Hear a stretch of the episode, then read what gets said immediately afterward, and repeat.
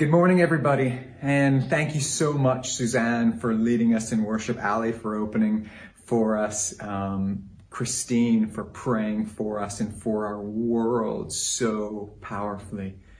And thank you to Maya for reading this passage that we're about to dive into today, this short passage out of the start of Joshua, Joshua chapter 3. And we're going to get back to that in a second because it sits so powerfully into the story we're in in our world today. But I want to start by talking about the story we're in in our world today, and this in particular. One of the most common phrases that you or I have heard over the past year is this. I can't wait to get back to normal. if I were Steve Furtick or someone else, I'd say, stick in the chat, stick in the chat, stick in the chat, normal. I can't wait to get back to normal.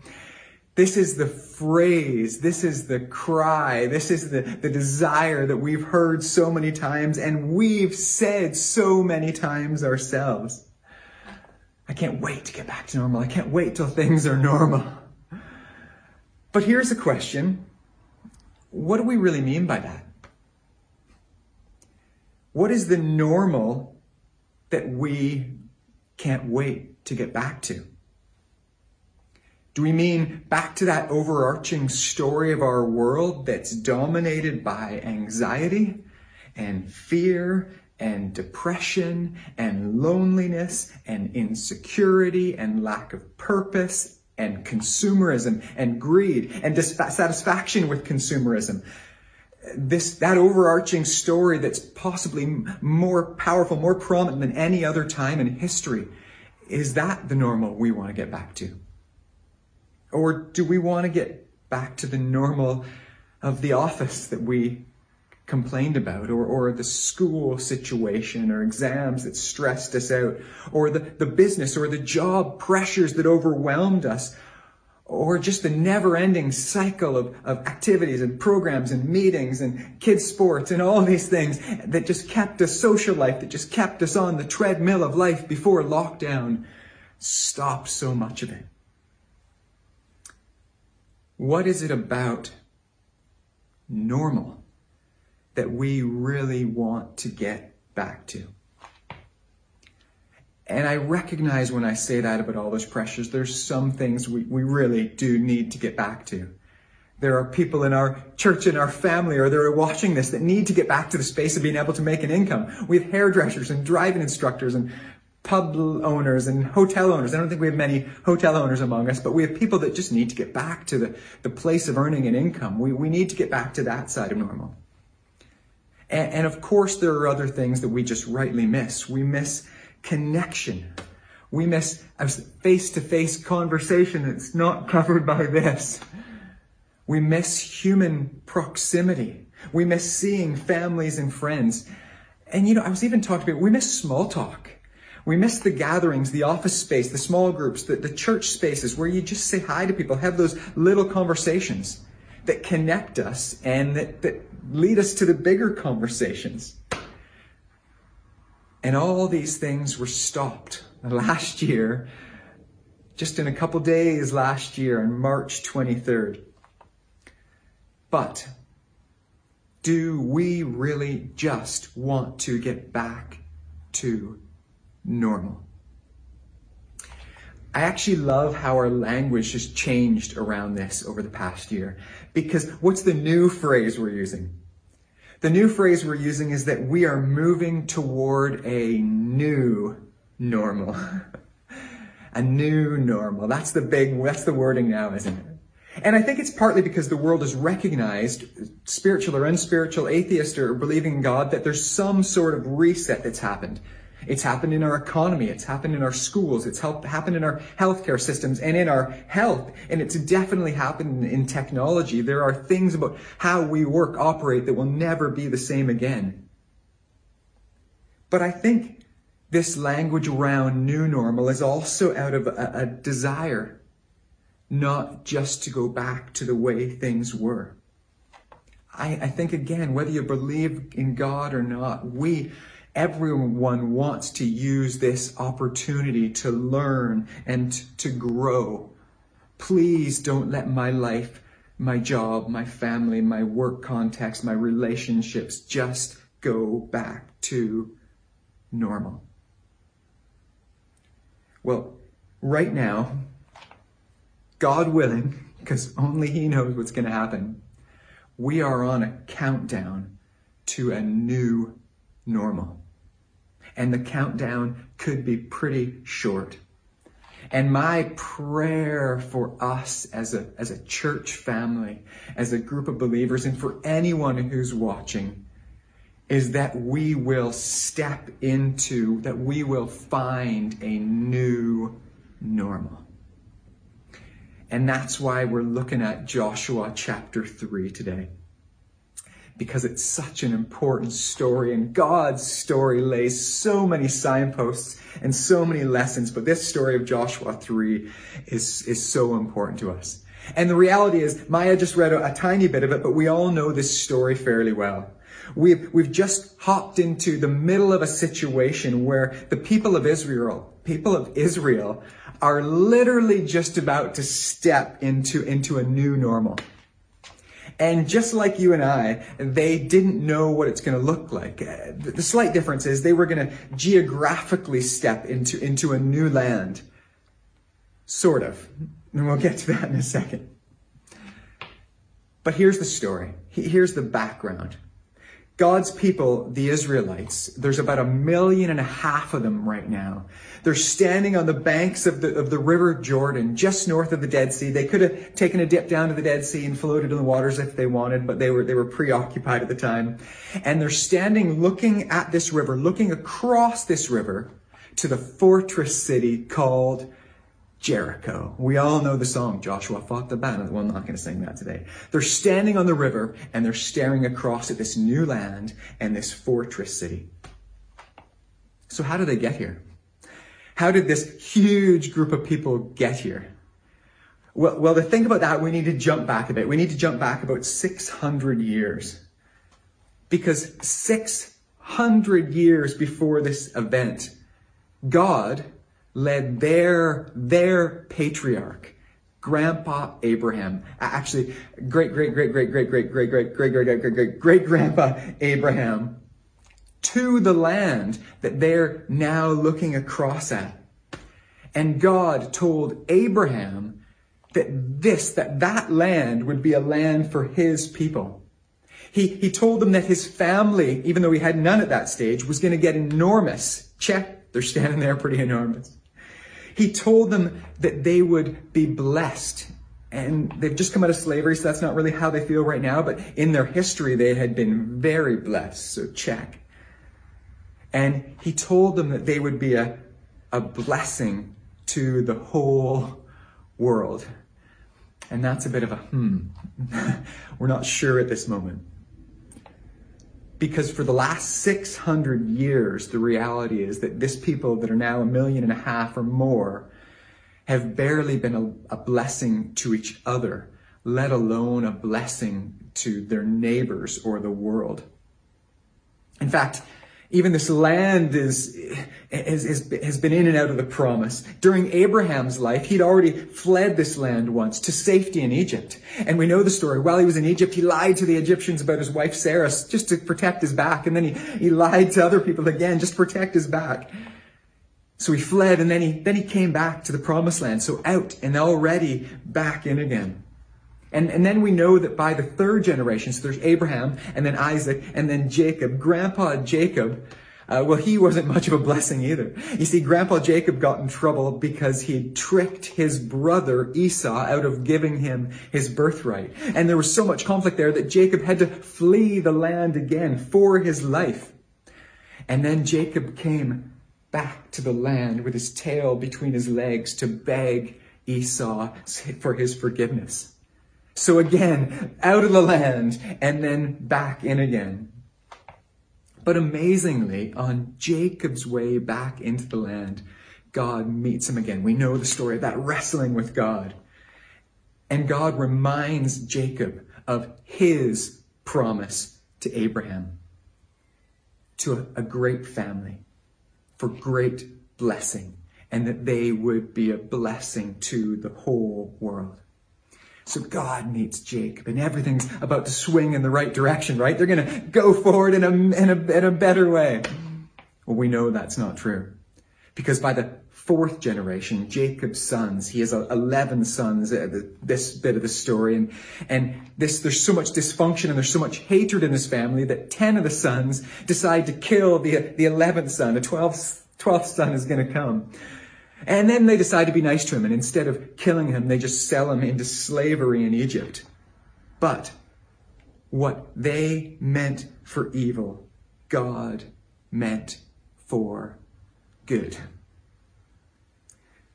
And God remembered his promise the land, the great family, and the blessing. And 400 years later, after the people, because they had betrayed their brother, ended up slaves in Egypt. 400 years later, God raises up Moses to free them from slavery in Egypt and to take them back to the promised land. So out of the land and then back in again they go almost. Because a few months after that, again, we know the story. They're on the edge of the promised land, not the same spot as today, the story we read today, but another spot. And they're looking across at it. And what are they? Are, are they thinking, yeah, God said he'd give it to us. Let's take it. No, they're, they're afraid. They're cowering. Those people are huge. We're like grasshoppers. Their fruit's bigger than us. And so in fear, they turn around. And because of that, they wander in the wilderness for 40 years and they did all sorts of stupid things. They even turned away from the God that did all those miracles amongst them and worshiped a calf made of gold. But God remembered his promise. And 40 years later, 600 years after Abraham first came to this land, we join the story today when the people are on the edge of the wilderness looking across into the promised land. They're staring across the river to a land that they had never been to before, but a land that had so much history in the DNA of their family. And God is telling them that He will show them, as Maya read, He will show them a new way to go since they have never been this way before. And this is really important because they have never been here before, but they, as a family, their forefathers have been here before. And I'm sure they have lots of stories to tell about it. I'm sure they have some good stories to tell about the way, about the wealth and about the blessing.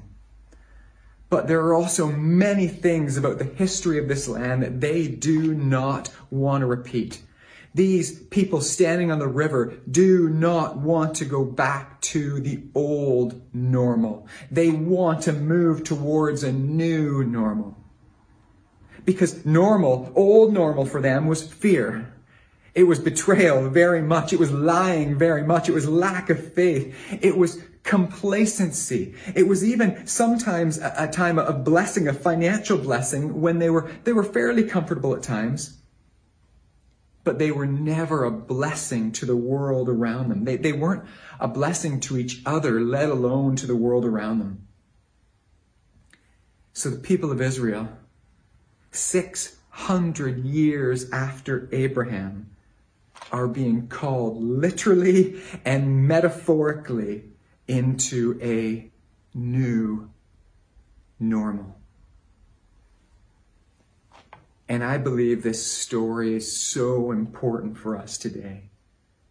Because after a year of the world shutting down, shifting, sifting, shaking, God is calling us as a people, us as Grace Fellowship, and you and I individually into a new normal.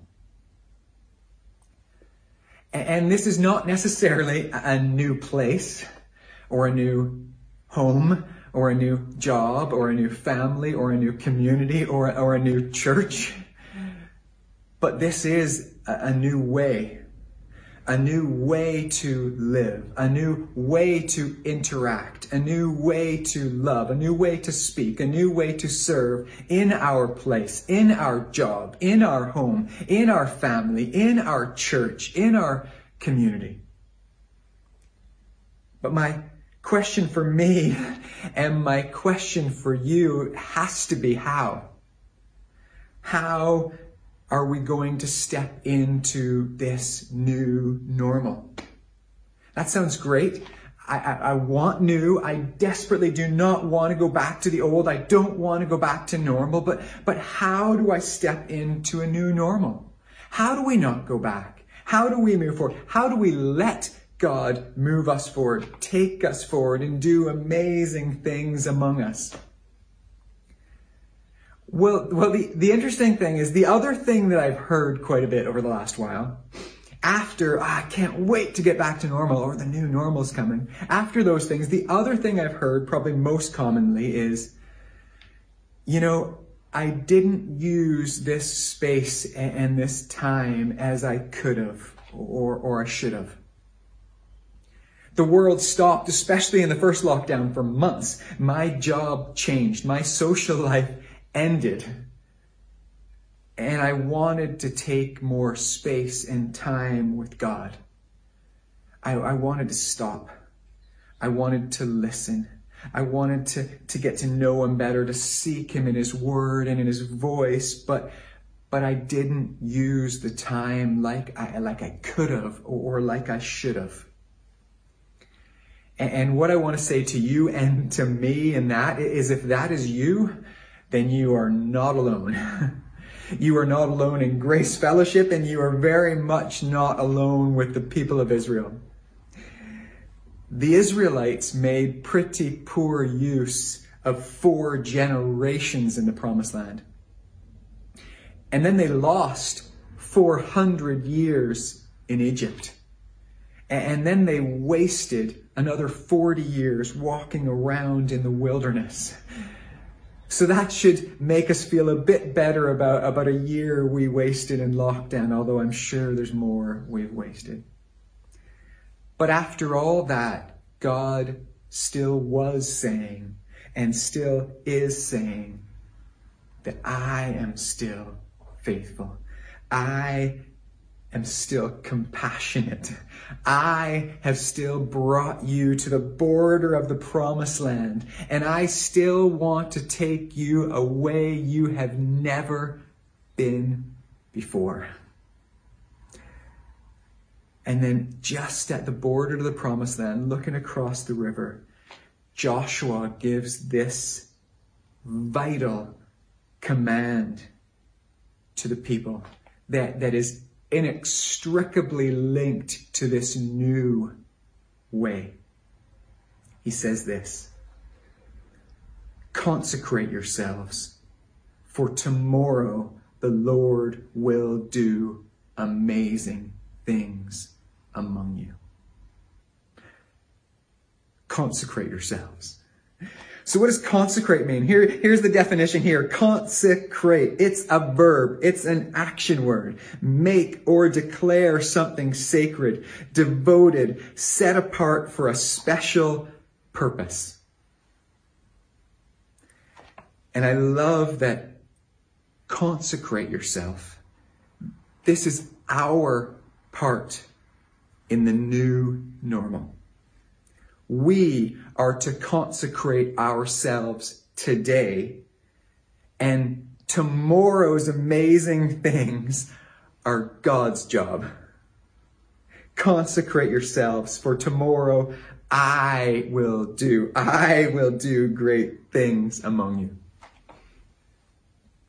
And this phrase has proved so true in my life. And I'm sure it's proved true in your life as well. When I start my day by stopping and by setting aside space and time for God, for His words, for His voice, for His presence, yielding to Him, consecrating myself. I say this carefully, good things happen. And please hear me. I do not mean prosperity gospel. I do not mean health and wealth and, and power happen. I don't mean that at all.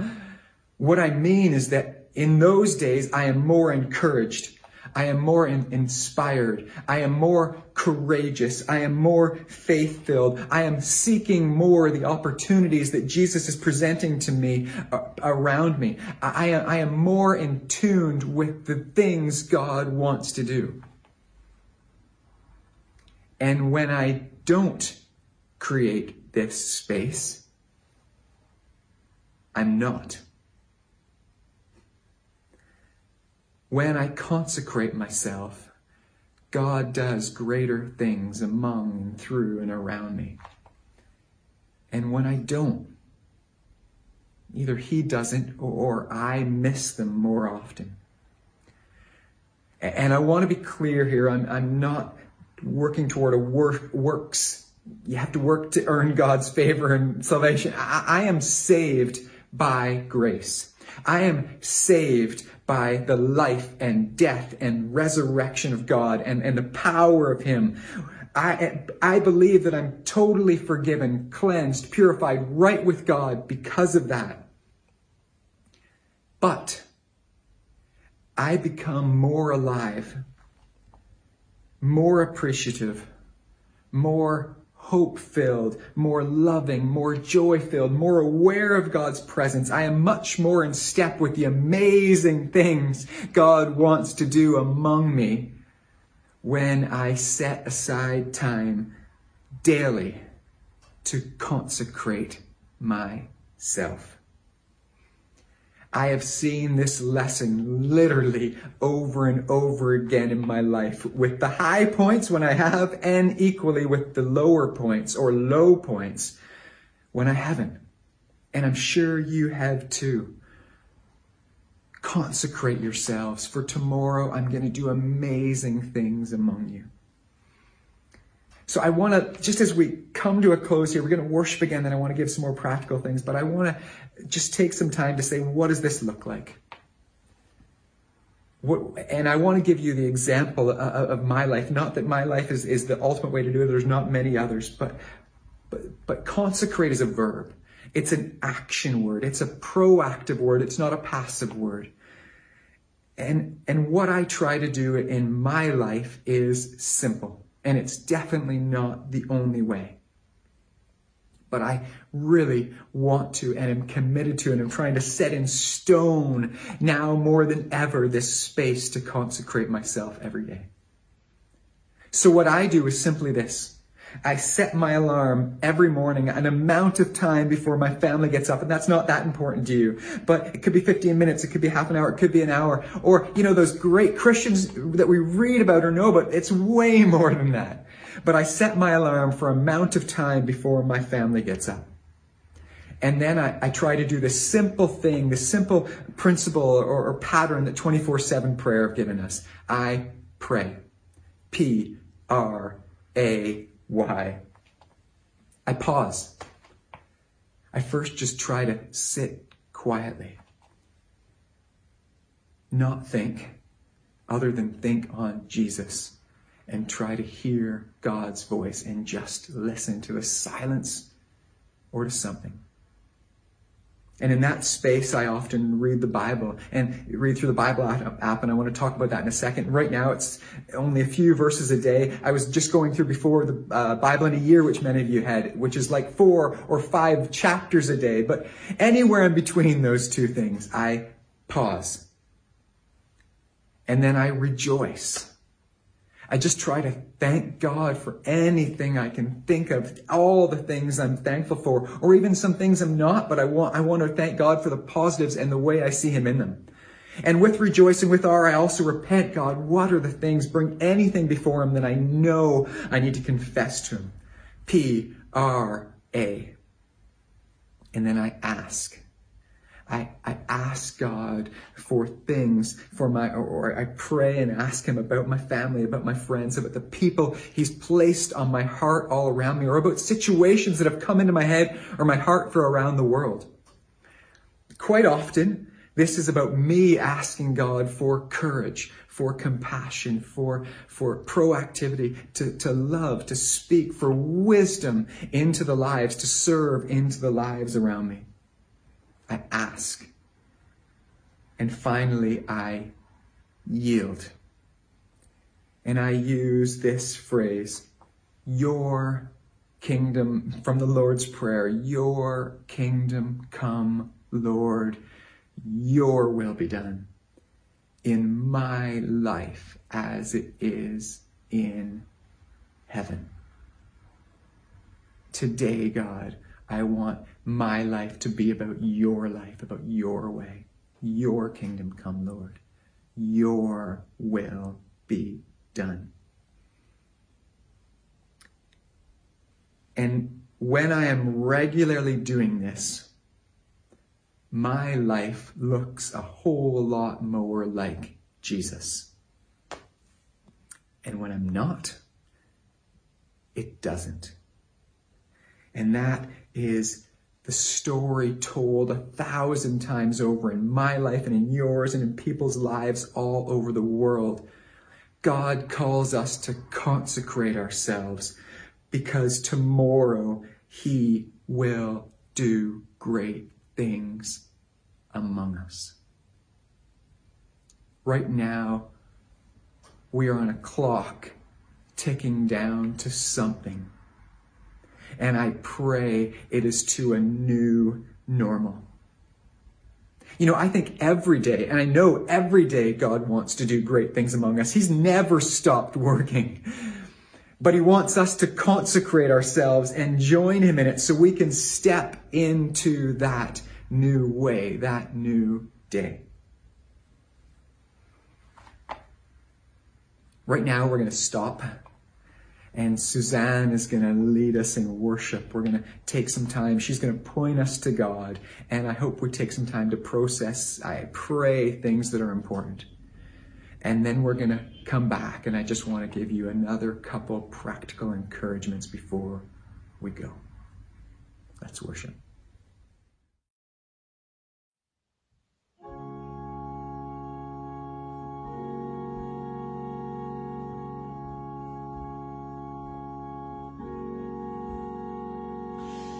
My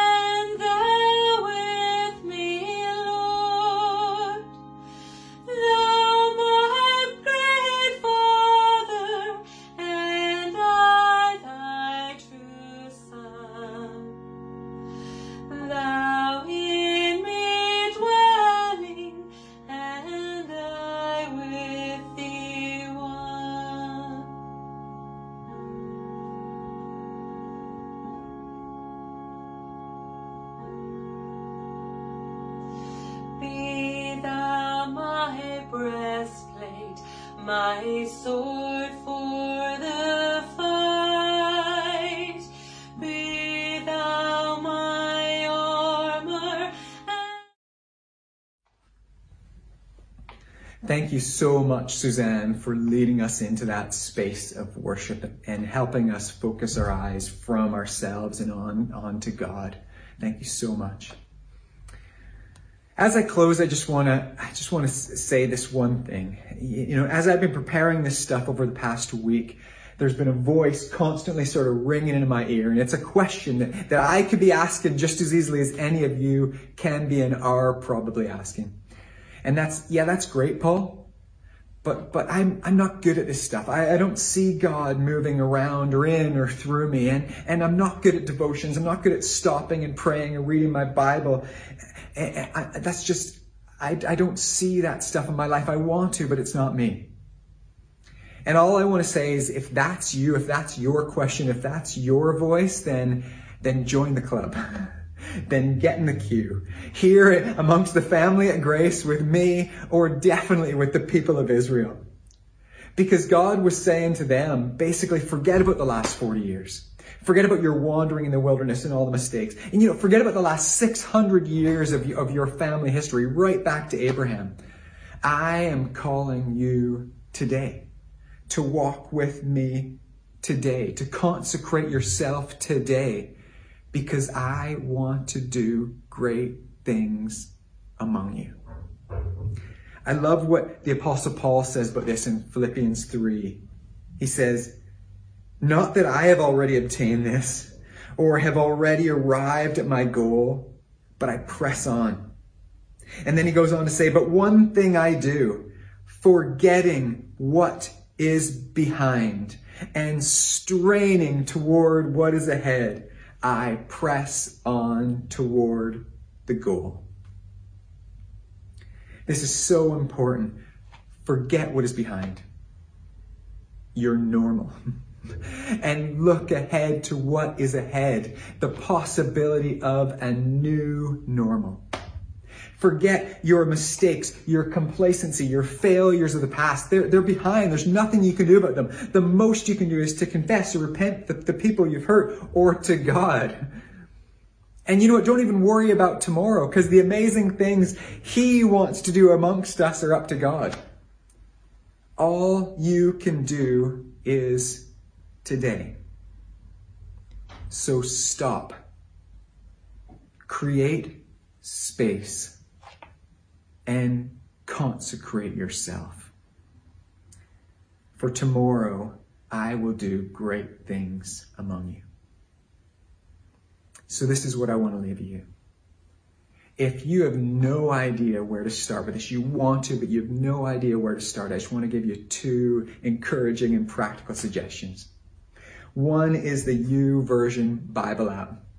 This is an app you can download in any app store. You can get it on your phone, you can get it on your tablet, and it has all the Bible in it in every translation, but it also has some amazing plans, many amazing plans, from like three to Bible plans, from, from like three to four verses a day to four or five or six chapters a day and everything in between. And most of the plans have like a guide or, or help with them to understand what you're reading and what you're digging into from God. I love what Nicky Gumbel says in this, the minister of Holy Trinity Brompton and the guy behind the Alpha course. He says, when I pray, I start by reading the Bible because I think it's more important that I hear God's voice than he hears mine. I love that. So the YouVersion Bible app or other apps like it are such an amazing tool to help us stop and make space for God. And the other thing I would highly recommend is the Lectio 365 app by 24 7 Prayer. It leads you through a 10 minute space of devotion, of Bible, of silence that will help you pause, rejoice, ask, and yield.